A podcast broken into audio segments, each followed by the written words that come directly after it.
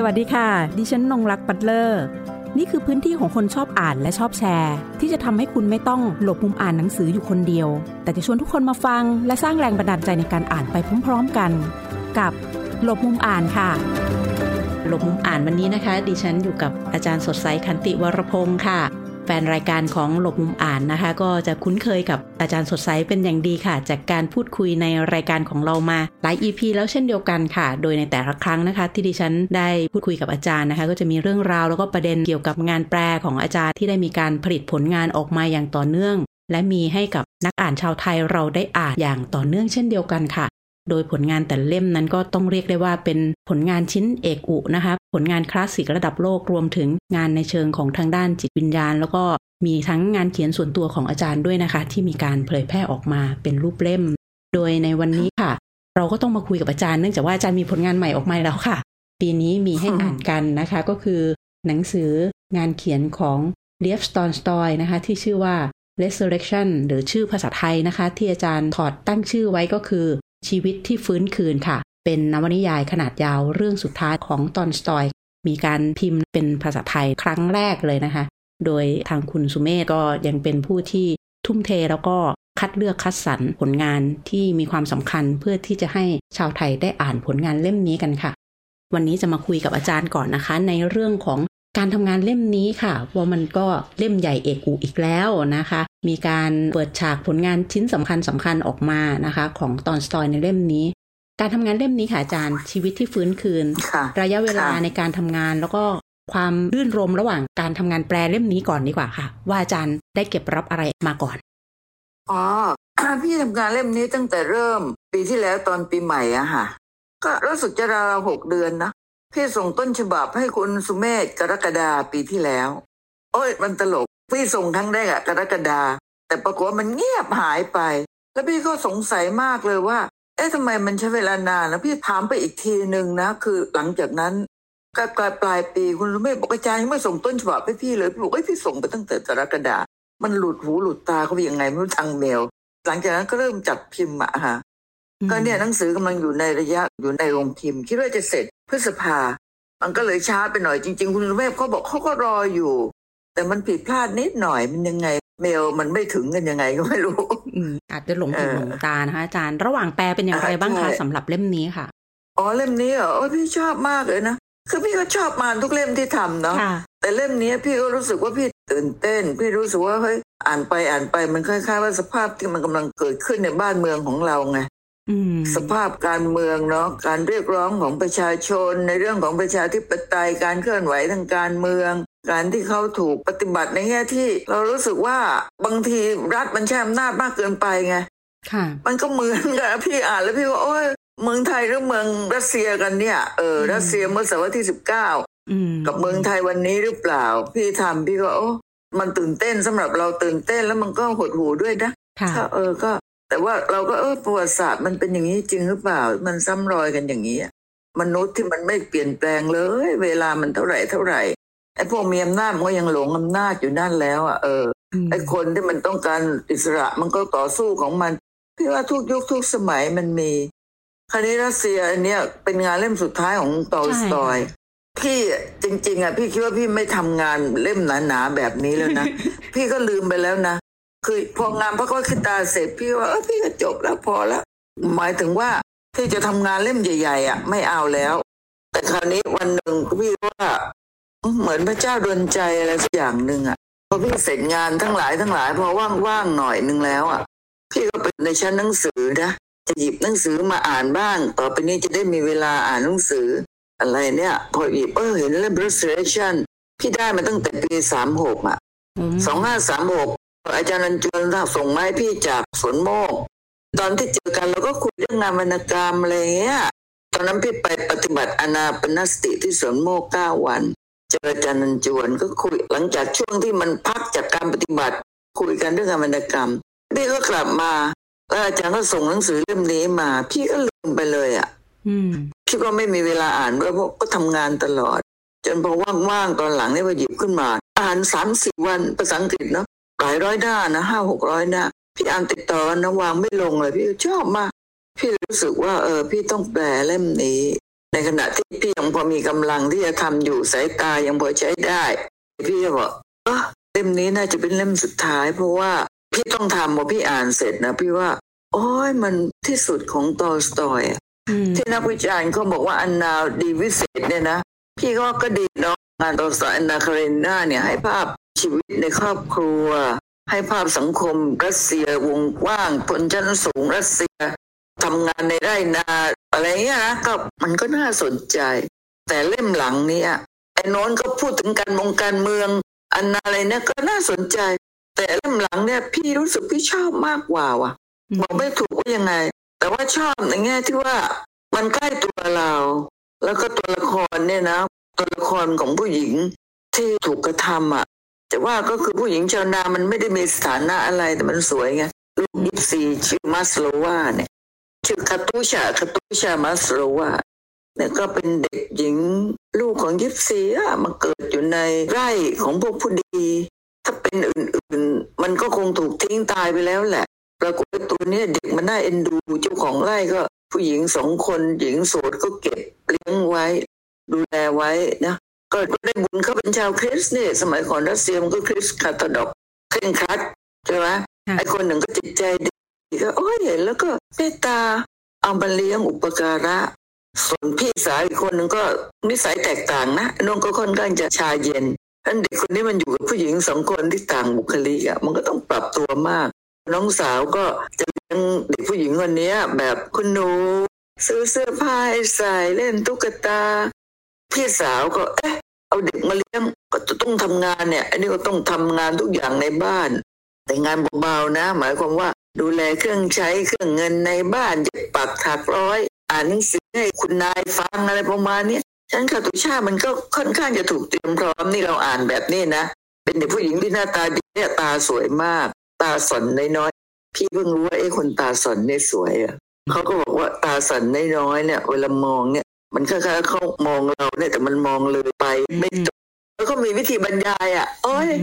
เออบรรยายสวยงามน่ารักอันนี้ก็เด็กคนนี้มันก็จะเติบโตพี่อ้อมก็ค่อนข้างจะสมบูรณ์ถึงมันทำงานเป็นสองมันรู้กิริยามารยาทของคนในชั้นสูงใช่ไหมล่ะแล้วก็มีเสน่ห์มันก็มีร่าเริงไงเฮ้ยอยู่วันดีคืนดีก็มีเจ้าชาย หลานชายของไอ้คุณนายบ้านนี้มา อายุสิบแปดปีเป็นนักศึกษา ชื่อเจ้าชายเนคลูดอฟมาทำวิทยานิพนธ์จริง ๆ ก็คือตอลสตอยเองตอลสตอยเนี่ยคิดว่าเขาดำลึกถึงชีวิตของตัวเองอะเรื่องราวทั้งหมดเนี่ย ผ่านตัวละครไอ้เนคลูดอฟเจ้าชายคนนี้ชีวิตเติมด้นส่วนหนึ่งก็คือภาพสตอของตอลสตอยไอ้พระเอกนี่ก็เริ่มคิดว่าช่วงนั้นเนี่ยมันก็จะมีการที่นักคิดนักปรัชญาเริ่มเขียนว่า อย่างเช่น เขียนว่า การที่มนุษย์เราเนี่ยไม่ควรจะครอบครองที่ดินนะเพราะถ้ามนุษย์ครอบครองที่ดินเนี่ยนะต่อไปคนมีมันก็จะครอบครองมากไอ้มนุษย์ที่เพิ่มขึ้นเรื่อยๆเธอก็จะไม่มีที่ดินทากินศักดิ์ศรีมนุษย์ไม่มีสังคมมันก็จะแต่ติดมันก็จะนิ่งอยู่อย่างนั้น ก็จะมีนักเขียนนี้เนี่ยหลายคนในสังคมจริงนะ ในเวลานั้นน่ะตอสตท่านก็มีที่ดินเยอะเนี่ยในชีวิตจริงของท่านอะโอ้ยหลายหมื่นไร่ ท่านก็อ่านงานพวกนี้อะก็เลยรู้สึกว่ามันไม่ค่อยถูกต้อง มันไม่ถูกอะที่เราคนมีเงินแล้วไม่ได้ทำงานตัวท่านเองตอนหลังๆตอนที่แก่ๆเนี่ย ท่านก็เริ่มที่จะยกที่ดินให้ชาวนาอะไรประมาณนี้ในชีวิตจริงแต่ในเรื่องนี้อีตาพระเอกอะไอ้เจ้าชายเนี่ยอยู่ดอกก็ทำวิทยานิพนธ์เกี่ยวกับเรื่องนี้แหละเรื่องชาวนงชาวนา แล้วก็เกิดเป็นบันดาลใจนะสมบัติเล็กๆของพ่อเนี่ยก็เลยยกให้ชาวนา คือให้ทำสัญญาเช่าแต่ราคาถูก ให้ชาวอะไรอย่างเงี้ยก็เริ่มที่จะสละที่ดินของตัวเองตอนอายุสิบแปดเรียนในมหาวิทยาลัย มีความฝันมีความฝันแยกถูกผิดดีได้คือผมประโยชน์ส่วนตัวยังไม่มีเยอะอะแม่ยังเลี้ยงดูอยู่ไงก็ยกที่ดินที่ได้จากพ่อเนี่ยให้ชาวนานี่คือในเรื่องนะ ไปรับราชการทหารไอ้นิสัยมันเปลี่ยนไปเลยอะ คนไปอยู่ในค่ายทหารมันถูกฝึกอบรมอีกแบบหนึ่งอะอันนี้ก็นิสัยเสียตัวเองมันศูนย์กลางหมดตบตีคนใช้คือ อันนี้เขาก็วิจารณ์สถาบันทหารของรัสเซียในเวลานั้นว่าพวกทหารเนี่ย จริงๆก็คือส่วนมากก็ลูกของพวกคนชั้นสูง แล้วก็โดยฐานะตัวเองแล้วด้วยแล้วด้วยอำนาจที่ตัวเองเนี่ยนะกระทำกับพวกคนต่ำๆเนี่ย อีกพระเอกก็พอหลังจากไปเป็นทหารอยู่สามสี่ปี ก็เกิดรบไงมีสงคราม พี่เข้าใจได้ว่าเป็นสงครามกับตุรกีก็จะเดินทางไปร่วมรบในตุรกี ระหว่างที่เดินทางร่วมรบก็ผ่านบ้านของป้า ซึ่งเด็กผู้หญิงคนนี้คาตูชาอยู่อะมันก็รักตอนแรกๆตอนที่มันเจอครั้งแรกอะตอนที่อายุสิบแปดปีมาทำวิทยานิพนธ์แล้วเจอสาวเนี่ยมันเป็นรักบริสุทธิ์นะหวานน่ารักอ่อนโยนมาก เราอ่านให้เรารู้เลยว่ามันเป็นรักที่บริสุทธิ์มากเลย ทั้งคู่รักกัน แต่ก็ไม่กล้าไม่ได้พูดอะไรในเรื่องของหัวใจแบบนี้แต่สามสิบปีพอมันเป็นอีกสังคมหนึ่งอะสังคมชั้นสูงพอกลับมาคราวนี้มันก็รักแต่มันรักอีกแบบหนึ่งอะตอนที่ไปเห็นนางเอกนะตอนที่ในเทศกาลอีสเตอร์ในโบสถ์เนาะโอ้ยวิเศษฉากงามมากแล้วพอกลับจากเทศกาลอีสเตอร์ตอนดึกนั้นคืนนั้นก็ไปอุ้มนางมา ไปคุยแล้วก็อุ้มนางมา ไอ้ผู้หญิงก็ตัดใจลำบากรักก็รัก ต้องระวังตัวก็ต้องระวัง พี่ว่าท่านละเอียดอ่อนมากนะ ในการที่อธิบายให้ความรู้สึกแบบนี้อะอะพอเสร็จแล้วพอรุ่งเช้าจะต้องเดินทางต่อไปสงครามแล้ว ก็เลยมาเจอนางเอกก็ไม่รู้จะทำยังไงว่าจะต้องนะยัดตังค์ให้ร้อยรูเบิลแล้วก็ไป คือเวลานั้นคนชั้นสูงมันก็คิดว่าอย่างเงี้ยก็พอแล้วไง คือถ้าเกิดลูกในไร่ในนาเนี่ยเด็กอยู่ได้ก็ได้อยู่ไม่ได้ก็ตายไป ลูกนอกกฎหมายมันมีเยอะแยะสังคมรัสเซียในเวลานั้นอะมันก็กลายเป็นเรื่องปกติที่เขาทำอะในยูโดมันก็คิดว่ามันทำมันปกติของมัน ก็ไปจนเวลาผ่านไปห้าเดือนนางเอกก็รู้ว่าตัวเองท้องอะทำอะไรก็ผิดพลาดไปหมดในบ้าน คือกังวลทุกต่างๆ นานา พอบอกเจ้าของบ้านเขาก็ไม่เลี้ยงแล้วสิ ใช้ประโยชน์อะไรไม่ได้ ก็ต้องไปหางานทำเอาพอคลอดลูกไปพอคลอดลูกลูกก็ตาย แล้วก็ต้องหางานทำก็มันไม่มีงานอื่นสำหรับผู้หญิงในเวลานั้นน่ะ นอกจากซักรีดเสื้อผ้า เนี่ยมันก็ลำบากเด็กมันเคยถูกฝึกมาอีกแบบหนึ่งอะมันก็ไม่ได้อะก็ไปหางานอื่นๆ ก็สุดท้ายก็กลายเป็นนำเรือคนบางคนนักเขียนบางคน แล้วต่อมาก็อยู่ในซ่องโสเพณีอะไรประมาณนี้ชะตาชีวิตจริง ๆ เลยฮะเออ แล้วตอนหลังก็ถูกหาว่าฆาตกรรม ทั้งนั้นที่นางเอกไม่ได้ทำถูกหาว่าฆาตกรรมเขาว่านางเอกอะถูกไอ้พวกนางมันเหนื่อยมากมันท่านก็จะบรรยายอีกอะชีวิตของพวกโสเพณีนี่เป็นยังไง โอ้โหตั้งวันตั้งวันเนี่ยสมมติตื่นตอนเช้าสายๆหน่อยก็ โอ้ยชีวิตเนาะต้องอยู่กับเครื่องแต่งตัวกินอาหารเร็วๆก็ต้องไปตรวจร่างกายทางน้องมันถือว่าถูกกฎหมายก็ต้องไปตรวจร่างกายก็ต้องถูกตำรวจเอาเปรียบบ้าง อ้ยนานาสารพัดชีวิตของโสเภณีที่นางเอกจะต้องเจอท่านบอกมันต้องมันเหนื่อยมากกับอีพ่อค้าคนนี้ที่มันมุมมามมาก อีกคนหนึ่งก็บอกว่าเอาเนี่ยเอาเนี่ยใส่เขาจะได้หลับ เธอก็จะได้กลับที่พักอะไรประมาณนี้ปรากฏว่ามันกลายเป็นไอ้นั่นไงกลายเป็นยาพิษนะเออ โดยที่นางเอกไม่รู้ แต่ไอ้พนักงานโรงแรมที่แนะนำอะรู้เพื่อที่จะเอาเงินนะเอาเงินของอีพ่อค้าไงก็สรุปว่านางเอกอะกลายเป็น ฆาตกรถูกกล่าวหาเป็นฆาตกรโดยที่ไม่ได้ทำผิดอะเขาก็บรรยายอีกในเรือนจำโอ้ยนางเอกอยู่กันยังไงโอ้ยพวกนักโทษอยู่กันยังไงนะเธออ่านแล้วเธอก็โอ้ยได้กลิ่นแล้วเป็นเรือนจำแฝงคนที่อยู่ในนั้นโอ้ยท่านละเอียดมากแล้วก็มาอยู่ในเรือนจำก็ขึ้นศาล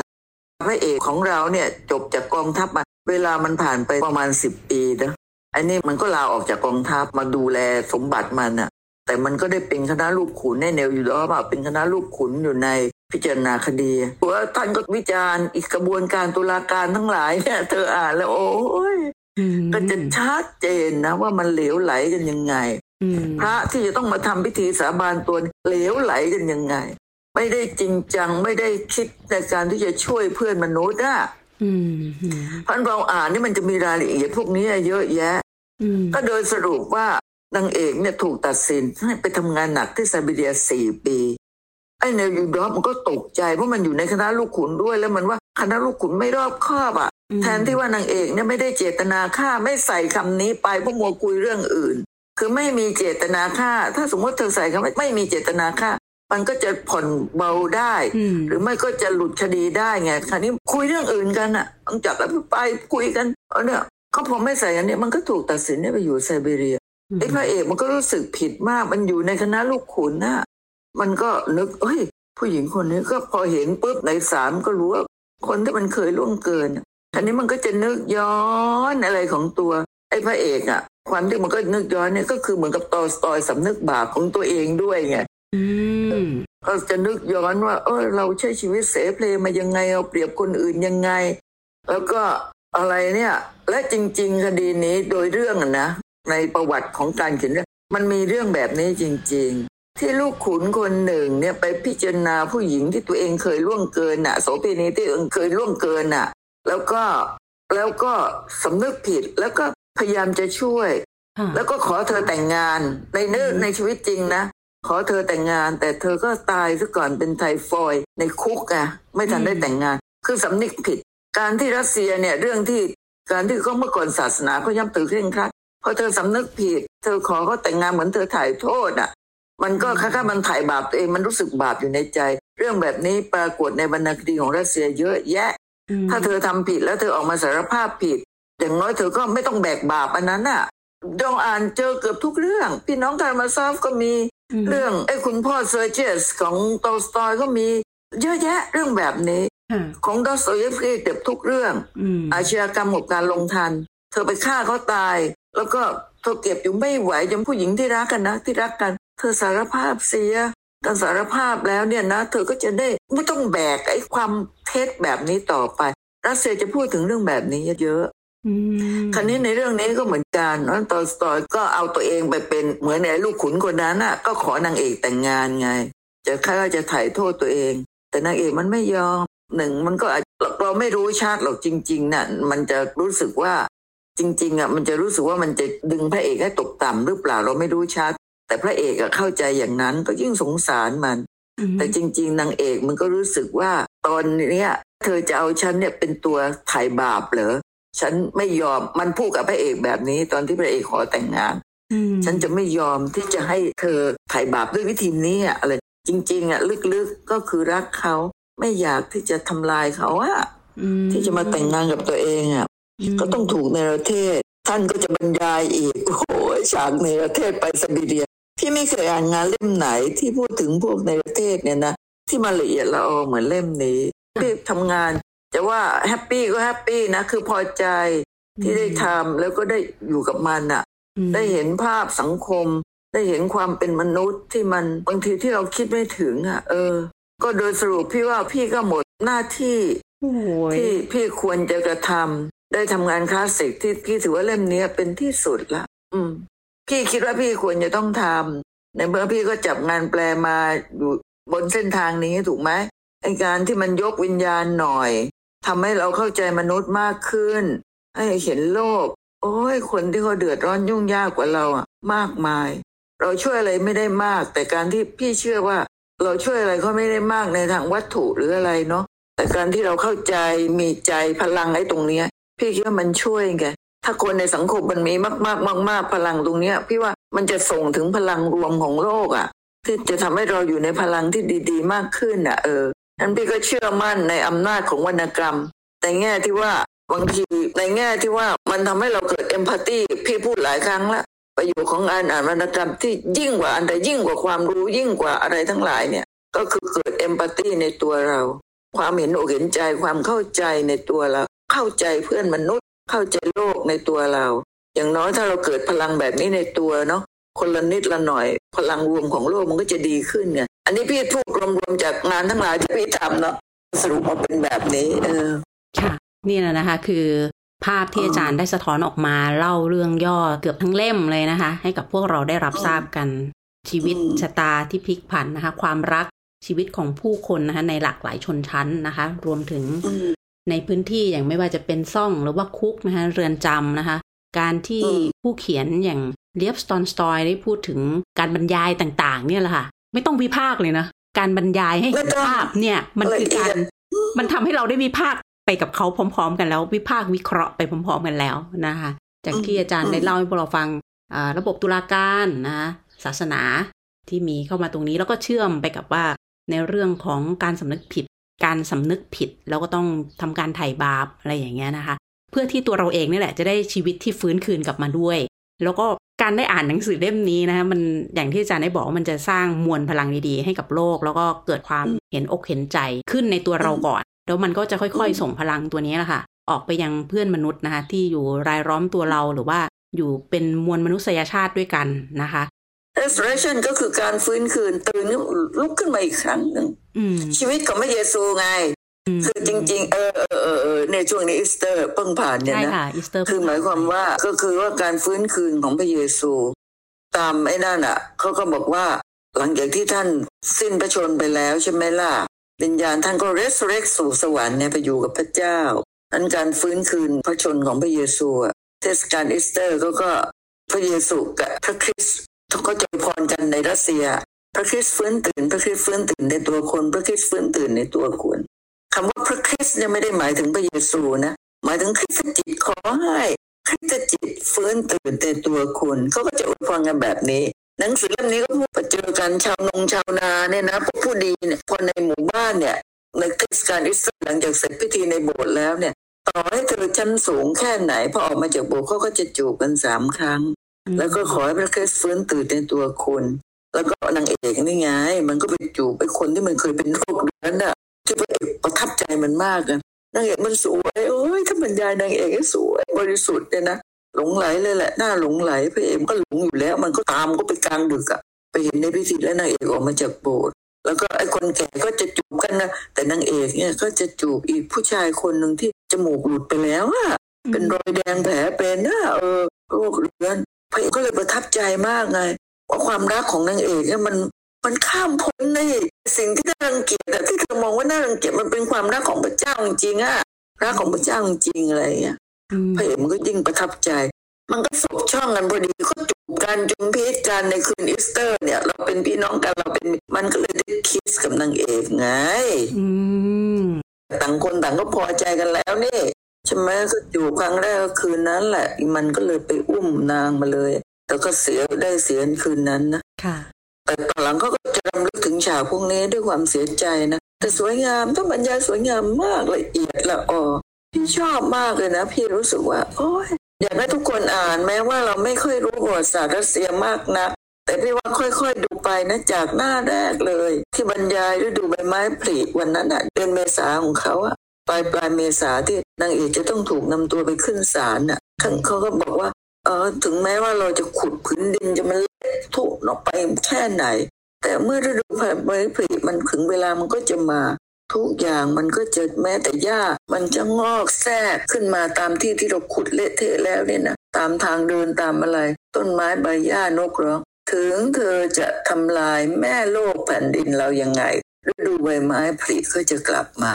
มันเป็นการให้กำลังใจตั้งแต่บทแรกอะแล้วก็จากข้างนอกเสร็จก็เข้าไปในคุกสิโหก็อีกแบบหนึ่งเลยนะ ตอนที่เขาไปนำตัวมัสโลวานางเอกมา แล้วในห้องในคุกเองที่ขังรวมๆกันพวกผู้หญิงที่อยู่รวมกันสิบกว่าคนมีลูกเล็กเด็กแดงเอาถือถ้าสมมติสมัยก่อนเนี่ย แม่ถูกจับถ้าลูกเล็กไม่มีใครดูแลก็ลูกไปอยู่ในคุกด้วย ถ้าถูกเนี่ยเทพไปไซบีเรียก็เอาลูกไปด้วยอะไรประมาณเนี้ยก็โอ้บรรยายในห้องนะสิบกว่าคนอยู่กันเด็กๆอยู่กันนางเอกอยู่กันใหญ่มันคอนทราสต์กับข้างนอกมากเลยนะแล้วก็พอฉากในศาลอีกโอ้ยอยากให้อ่านนี่เรื่องจริง โดยเฉพาะพี่ว่านักเขียนไทยเนี่ยนะควรจะอ่านอย่างน้อยไม่ได้เห็นว่าเวลาเราเชื่อมโยงกับสังคมเนี่ยนะมันไม่แค่ว่าสะท้อนสภาพสังคม ไม่แค่ฉายภาพสังคม แต่คุณมีวิธีเขียนยังไงที่จะให้เกิดอินสปิเรชันอะแรงบันดาลใจที่จะอย่างน้อยก็ในทำกลางความทุกข์เนี้ยเราก็มีกำลังใจมีพลังบางอย่างอาจจะพลังจากธรรมชาติ หรือพลังความดีงามของเพื่อนมนุษย์บางคนเนี่ย ที่มันชูใจเราอะเอออืมท่านทำได้แบบนี้อะอยากให้ทุกคนอ่านนี่เรื่องจริง ไม่ใช่โฆษณาหนังสือ พี่ไม่ไม่ได้ตื่นเต้นแล้วกับเรื่องการขายไม่ขายพี่ถือว่าพี่ทำหน้าที่พี่เสร็จละก็โอเคไงก็จบพี่ก็แฮปปี้เดี๋ยวนี้พี่ก็กลับมาอ่านตอนนี้พี่ก็เริ่มว่างไงก็กลับมาอ่านหนังสือทุกเล่มนี่เรื่องจริงนะกลับมาอ่านหนังสือทุกเล่มที่พี่แปลขอบคุณคุณสุเมธนะค่ะสำนักพิมพ์จำหนังสือนะค่ะที่ โอ้พยายามมากเลยที่จะเอางานพวกนี้ออกมาค่ะตอนที่พี่แปลพี่ก็ยังไม่รู้เลยว่าจะมีการพิมพ์อืมมันก็เหมือนกับทุกเล่มก่อนๆนี้อืมพี่น้องคารามาซอฟโอ้ยกว่าจะได้พิมพ์มอันนาก็เหมือนกันกว่าจะได้พิมพ์เนาะอืมพองานเล่มใหญ่ ๆ แล้วมันก็จะมีปัญหามากการพิมพ์ เล่มนี้ก็เหมือนกันยิ่งช่วงนี้ก็บอกว่าโอ้ยหนังสือทำกันยาก อะไรประมาณนี้พี่ก็โอ้พี่ก็ยังโพสต์ใน Facebook ว่า เออ ก็ไม่รู้จะมีใครจะพิมพ์ไม่พิมพ์ แต่พี่ทำไว้ก่อนแล้วกัน คุณสุเมธตอบทันทีเลย อาจารย์แปลเลย ผมจะพิมพ์ทำหนังสือจะพิมพ์ พี่ก็ดีใจแล้วถ้าเขาทำพี่คิดว่าหนังสือน่าจะสวยงามค่ะพี่คิดว่าคุณสุเมธตั้งใจ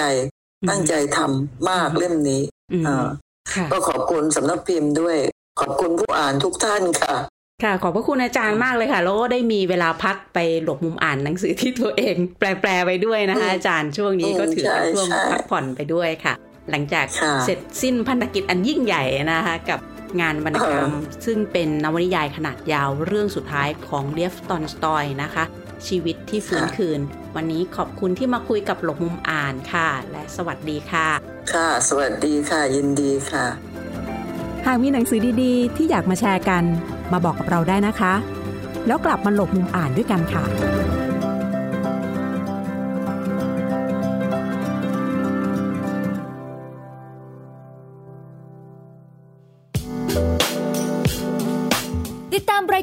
ายการทางเว็บไซต์และแอปพลิเคชันของไทย PBS Podcast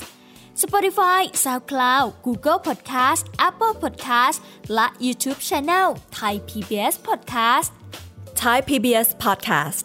View the world via the voice.